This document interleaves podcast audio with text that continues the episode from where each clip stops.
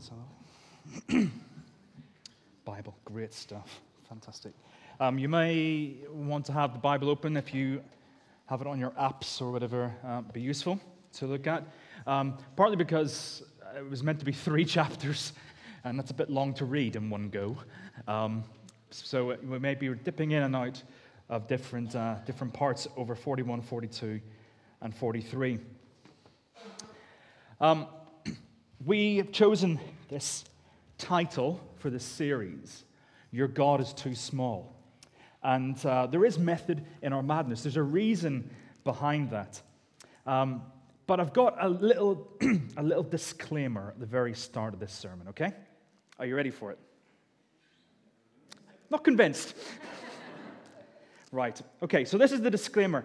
If by the end of this sermon you understand what I'm talking about, I have failed. Talk about a disclaimer, eh?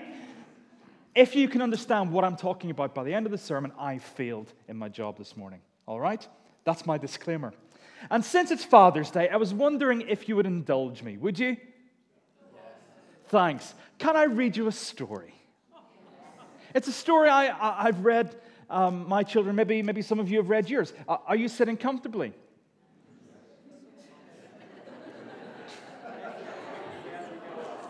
Then I'll begin. That's not my train. All right, here we go. That's not my train. Its windows are too shiny. Someone knows the words. That's really scary. I think I've got the author here.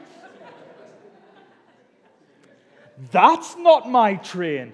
Its funnel is too rusty.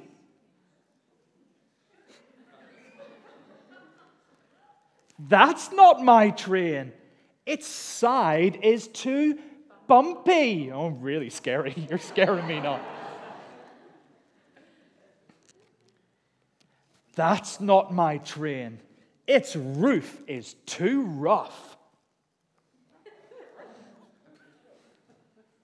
That's my train. Its engine is so glossy. The end. Okay. I told you, if you understand what I'm talking about today, I have failed. Anyway, moving on. The reason is because your God is too small. One of my favorite writers from church history, um, I'll just get on to this. Okay, that's not my tractor, that's the other version. Okay, is a guy called Augustine. This is an older version of the PowerPoint, so it may go wrong, I promise you. Um, Augustine, massive mind, really, really influential on Christian thought, said this in a number of places God, if you understand him, it's not God. If you can get your head around God, then it's not God you're thinking about. Hence the disclaimer. If you can understand what we're talking about today, at the end of the day, I've failed. If you can understand God, it's not God. With that in mind, let's have a look at context. Your God is too small. We, this is the area that we have been looking about uh, Jerusalem's over, I this right, Jerusalem's over here, and this is the whole kind of ancient Near East. And we're, this is the, the scene of what's going on. So, well, Lisa's touched on this about the structure of Isaiah and how it's been put together. Um, and just a, a bit of a recap about this important thing is that between Isaiah 39 and Isaiah 40 and beyond, there's historically 200 years in context. Now, some people, for some people, that suggests that there are more than one Isaiah. It could have been uh, someone who adopted his name. It could have been the school of Isaiah. It could have been his son, grandson, whatever. It's not about when this was written, but about who it was written to, because prophecy is not about predicting next week's lottery numbers. Prophecy is about God's perspective on any given situation. That's prophecy. It does involve some manner of prediction of the future, but it's not solely that. So, what has happened in these 200 years contextually from whenever Isaiah in chapter 39 is talking to a king called Hezekiah? And what's been happening is the Assyrian superpower, the bully boys from Assyria, they've wiped out the northern people of Israel and they're threatening with a guy called Sennacherib threatening Jerusalem. And Isaiah talks to Hezekiah says, Wise up, follow God. And he goes, All right then. That's paraphrased from the Hebrew. Um, and he obeys him. And then, strangely, miraculously, Sennacherib's army gets sick and go away. It's, it's recorded on their, uh, their documents as well that they were having a big fight and then they went away. That's all, without taking the city. But what happened after that? Well, there was a whole run of kings after Hezekiah Manasseh, Amon, Josiah, Jehoahaz, Jehoiakim, Jehoiakim, Jehoiah, and Zedekiah. Okay? Now, quite a few of these were really bad. In fact, Manasseh is described as being one of the most evil kings in Judah's history. And evil because they took the people from worshiping solely Yahweh, worshiping God, to not other gods, but to Yahweh plus. They were allowing others to influence. They started worshiping idols. And we saw a few of those pictures last week, up to the point where prophets are saying, please stop doing this because disaster's on the horizon. They didn't believe it. Hezekiah, am I coming through all right? Keeps going in and out. It just, it's back again, is it? Fantastic. Okay, so Hezekiah, whenever the Assyrians go, he celebrates by inviting the Babylonians to come and have a look at his treasury. And they come along and he says, Look at all my treasure. And they go, That's really great. And so they go back to Babylon and say, He's got loads of treasure. Let's go get it. So the Babylonians then decide to come and they take Jerusalem. And here's the big date 586 BC. Jerusalem falls. And people are dragged off into exile, hundreds of miles from Jerusalem to Babylon. And we've got lots of stories about that's where Daniel happens, all those stories. This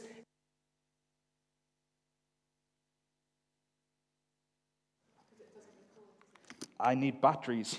Okay.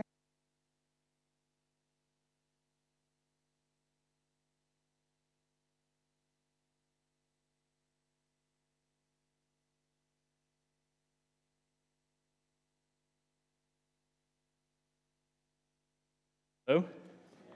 It's working at the moment. Okay.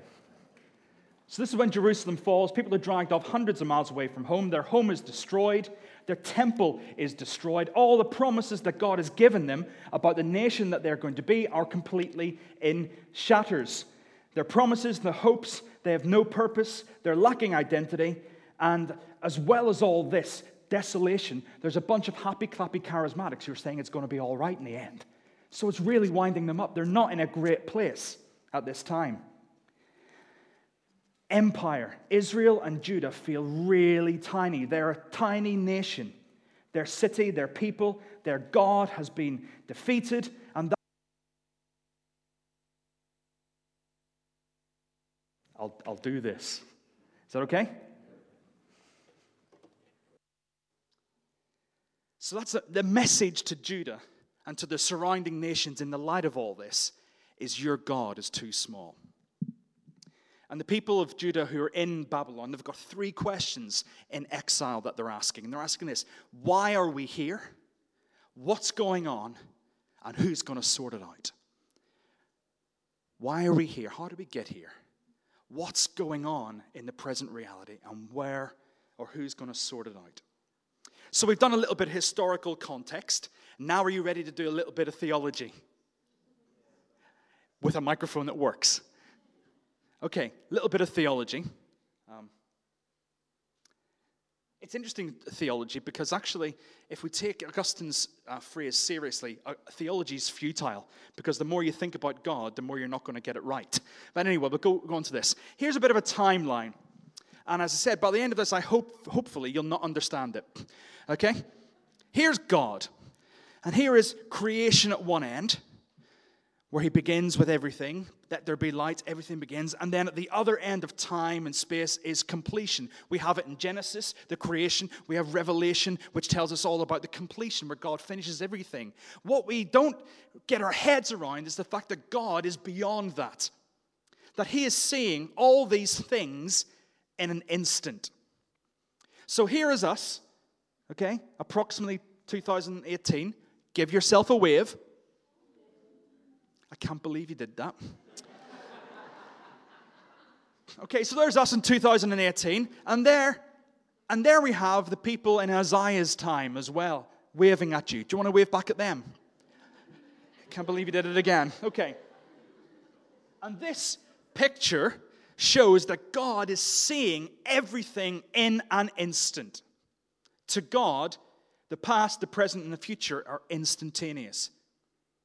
We're in the middle somewhere. We're on this train from creation to completion, but God can see the entirety of it in an instant. Can you get your heads around that? If someone said, Yes, please tell me how, because I have no idea. You understand the picture, that's all right. But how can God be outside of everything, but yet? Because He's God. Okay, that's the answer.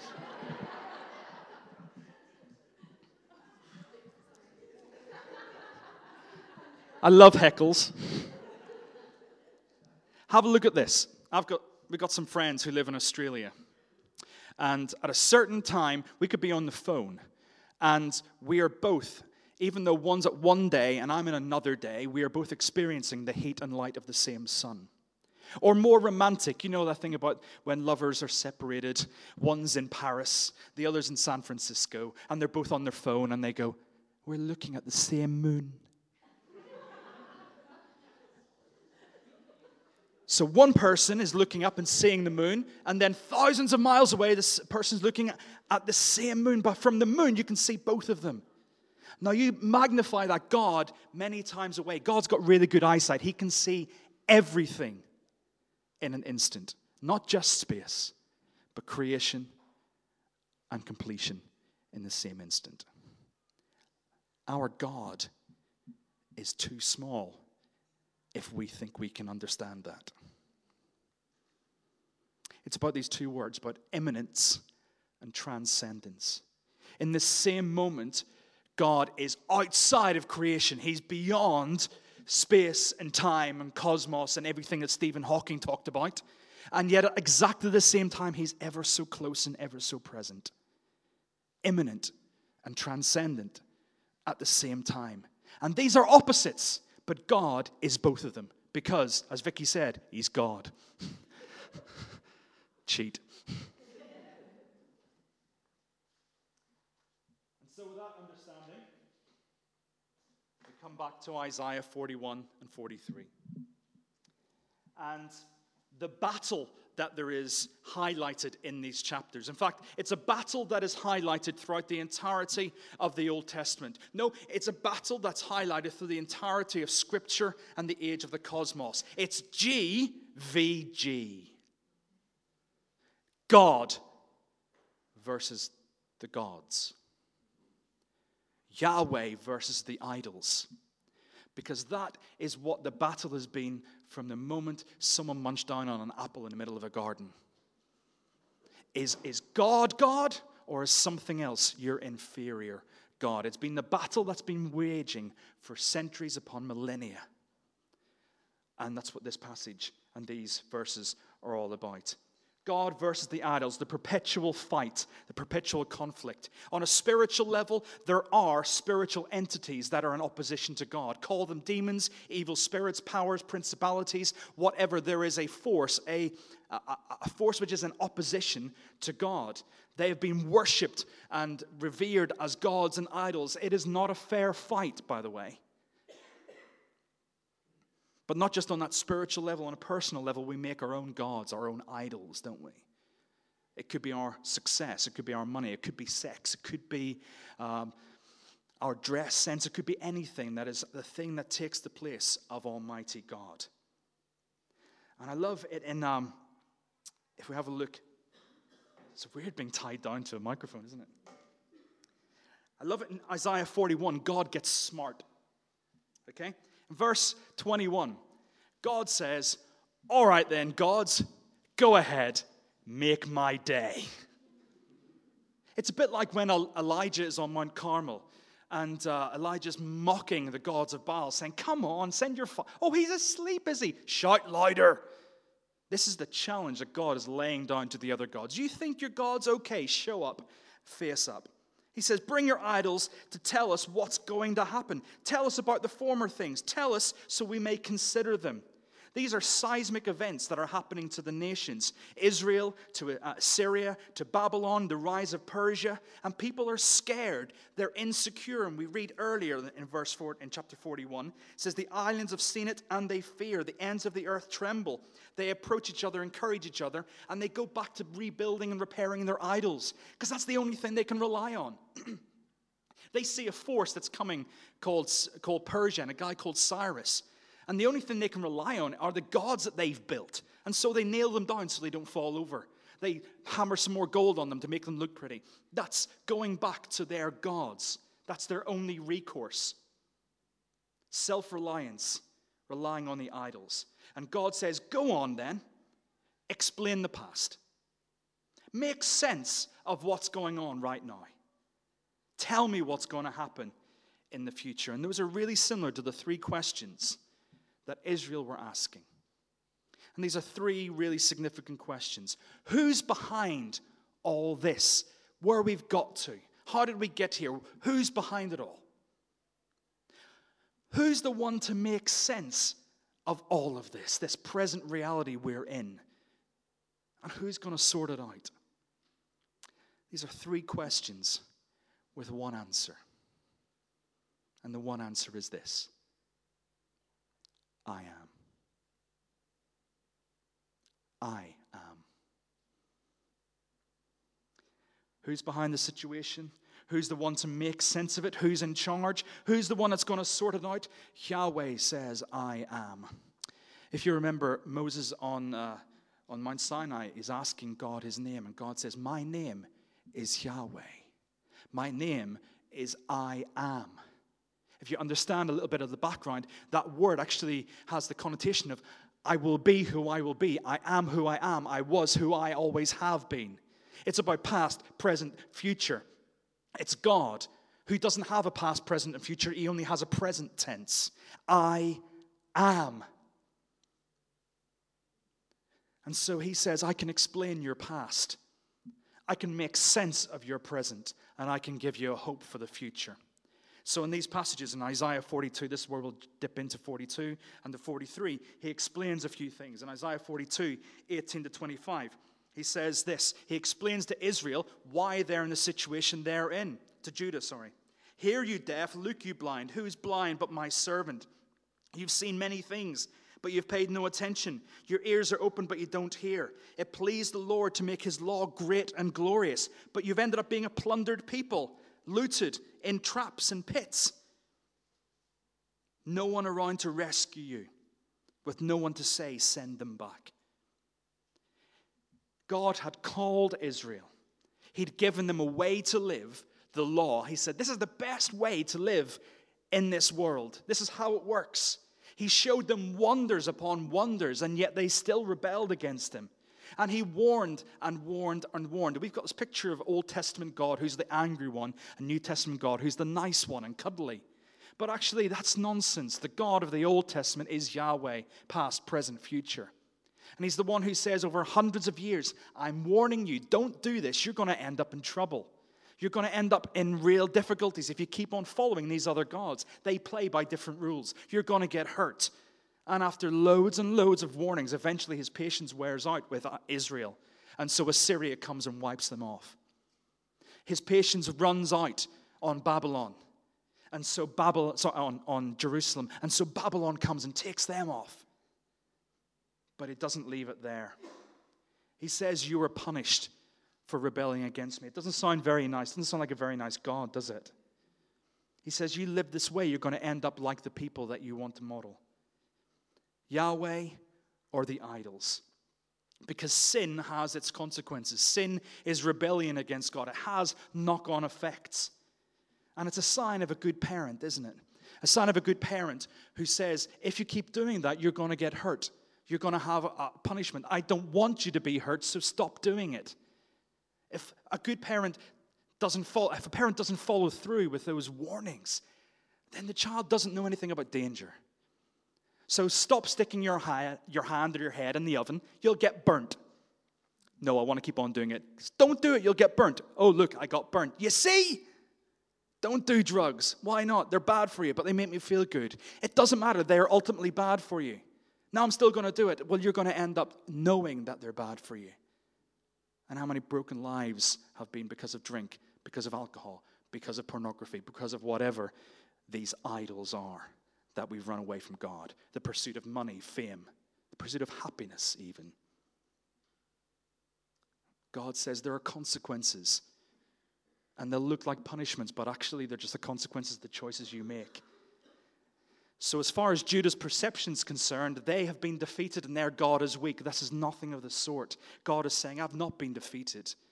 I am behind all this. It's not a sign of weakness, it's a sign of my strength, it's a sign of my, my bigness. Sometimes, in fact, many times, it takes a crisis, doesn't it, or a trial or a hard time for us to realize how dependent we need to be on God. It's not that God manufactures situations just to teach us a lesson. Here, this will show you, but the fact that He uses our mistakes to actually prompt us to realize when we rely on ourselves, things go wrong. So he's made sense of the past. He explains why they're there. It's because of disobedience, even though he warned them over centuries. He makes sense of the present. In Babylon, under the rule of an empire, yet they're surrounded by many other threatening empires. There's a threat of another one rising up from, from the south and from the east, from the north, called Persia. A guy called Cyrus is threatening. And do you know what it's like when there's a, there's a general election and one party gets replaced by another one? And you know that for years you've been following one set of reports about what this government wants to do, and then a whole another one comes and everything's changed. That's nothing compared to these regime changes, where the capital city is moved to another part of the country, another part of the region. That there's a new king, there's a new language, there's a new army, there's a new set of gods. It's completely different. So everybody is insecure in Babylon at this time, not just the people of Judah. And there's another pagan empire on the horizon. And God says here, I'm behind this too. I'm going to call up someone from the east, someone from the north. This is Cyrus, the Persian. If you don't realize, Cyrus is the one who actually lets Judah return back to Jerusalem again. He is the Lord's hand in this. And in a sense, God says, You didn't see that coming, did you? Nobody saw that coming. And it's because we've got this kind of cartoon lifestyle. I think we still live on Saturday morning cartoons with goodies and baddies, don't we? We people are good if we like them, they're bad if we don't. And so we have people like Trump. See, I knew I'd get a reaction by saying that. But you have Clinton. You've got North Korea and Russia, and you've got USA and UK. You've got May and you've got Corbyn, you've got Conservatives and you've got Labour, you've got Google, you've got Nestle, you've got oil producers, you've got hedge funds, hedge fund managers, you've got immigrants, you've got slave laborers, you've got drug dealers, you've got pharmaceutical companies, you've got all these different competing empires. And, and, and God can and God does use anyone to fulfill his purposes in this grand cleanup job he calls redemption. We might think that someone's good, but God uses absolutely anybody.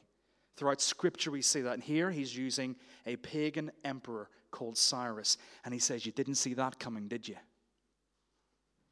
Think about it. If it wasn't for the Romans, would we have had a cross? If it wasn't for the Roman Empire, would we have had roads that meant the gospel was easily transferred? Here's some truths God was not and is not on Trump's side,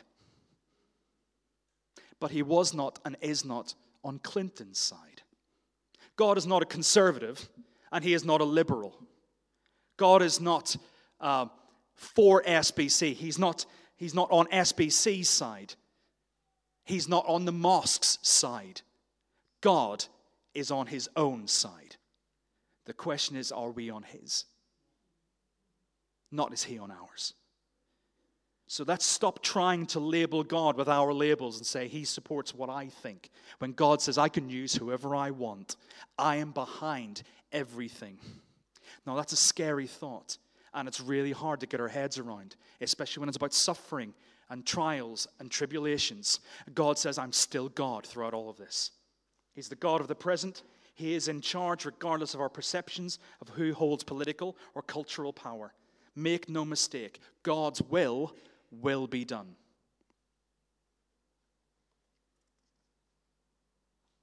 His only response to us is this trust me.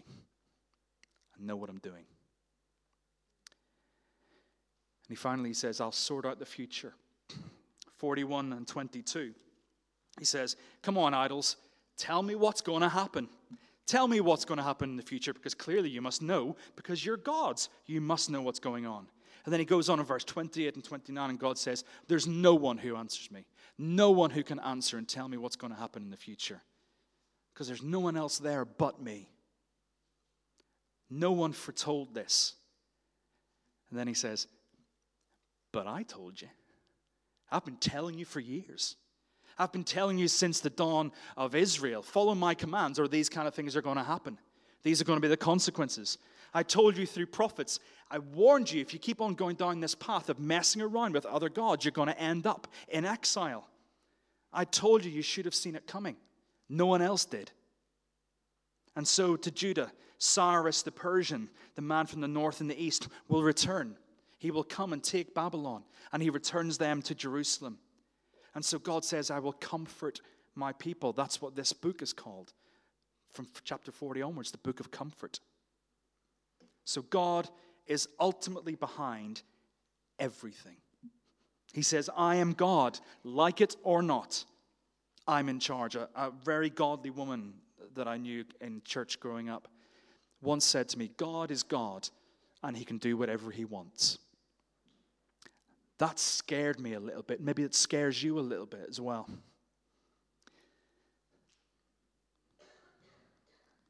Don't need that. Perhaps that concept is scary to you that God is God and he can do whatever he wants. It is scary until you read a whole pile of verses in these chapters. Chapter 41, 8 to 10. God says to his people, All this turmoil that's going around, do not fear. Why? Because I'm with you. He says in 17 to 20, he says, The deserts are going to have life. I'm going to bring waters. I'm going to bring all these different types of trees that are going to grow in the desert. I'm going to do that in 42, 1 to 7, he says, My servant, and we're going to explore who this servant is. It's the beginning of the four servant songs, which we'll explore over the next few weeks, I'm sure. But at the beginning, he says, My servant is going to be mindful of those who are really struggling, those who feel like a candle that's just about to blow out or a broken reed. He's going to remember you and be mindful of you, those who are struggling to hold on. In 41, 10 and 13, and 42, verse 6, he sings a Beatles song. And he sings to them, to Israel, I want to hold your hand.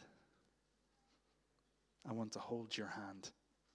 This is the God of the universe who created everything, who can control the destiny of nations. And he says, I want to hold your hand through this. And why? 43, 1 to 5. Turn to that, please, because this is powerful stuff.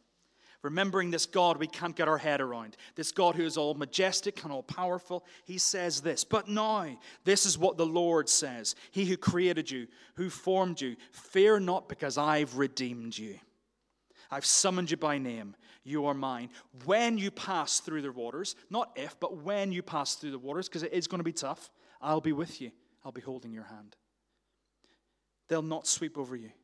When you walk through the fire, you'll not be burned. The flames will not set you ablaze. Why? For I am the holy Lord. I am the Lord, your God, the Holy One of Israel. And then verse 4, look at this. Why? Because you are precious and honored in my sight. You who have let me down again and again and again, who's been in exile, why am I doing all this? One of the most beautiful phrases in the entirety of Scripture. Because I love you. Majesty and tenderness, imperialness and intimacy. This place, this world we live in, is in a bit of a mess. Quite often has been over the centuries and millennia. God says, I'm in charge. We can't understand what's going on. We've got to trust that He knows what He's doing. And so we go back to this confusing diagram, yeah? What's all this about? God seeing everything at an instant.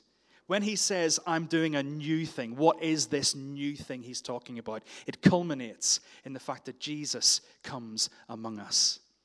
God says, I am with you, not just in spirit. He comes down, he physically holds people's hands on earth. I am with you in the midst of this. So maybe you can get your head around a little bit of God being outside of time and seeing everything at once. But can you handle that and the fact that He is one of us at the same time? Because if you can, please write a book, you'll make a fortune. God, immanent and transcendent. These are the last couple of things I want to say. First of all, your God is too small. If you've got an idol, if you're relying on that idol, if you're relying on, on your political party that you support, if you're relying on your bank balance to get you through all this, that's fine. But God says your God is too small. How about this? Your God, with a big G, is too small because we try and get our majestic God and buttonhole him down to make him pocket size so we can handle him. And God says to Israel, He says to us, Your perception of me is far too small. You don't understand how I can control the past, the present, and the future and still have free will at the same time. Yeah, I know. You don't get it. I do. Your God is too small. Your God is too small. And here's the new thing your God is going to be small.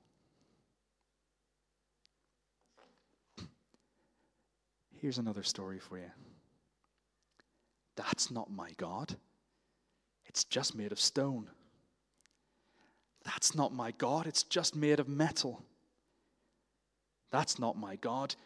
It's too much like me. That's not my God. It's never really enough.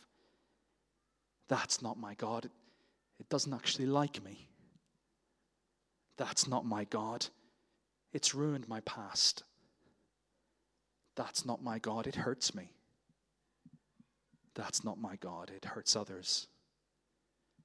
That's not my God. It can't answer my questions. I am your God. I know your past.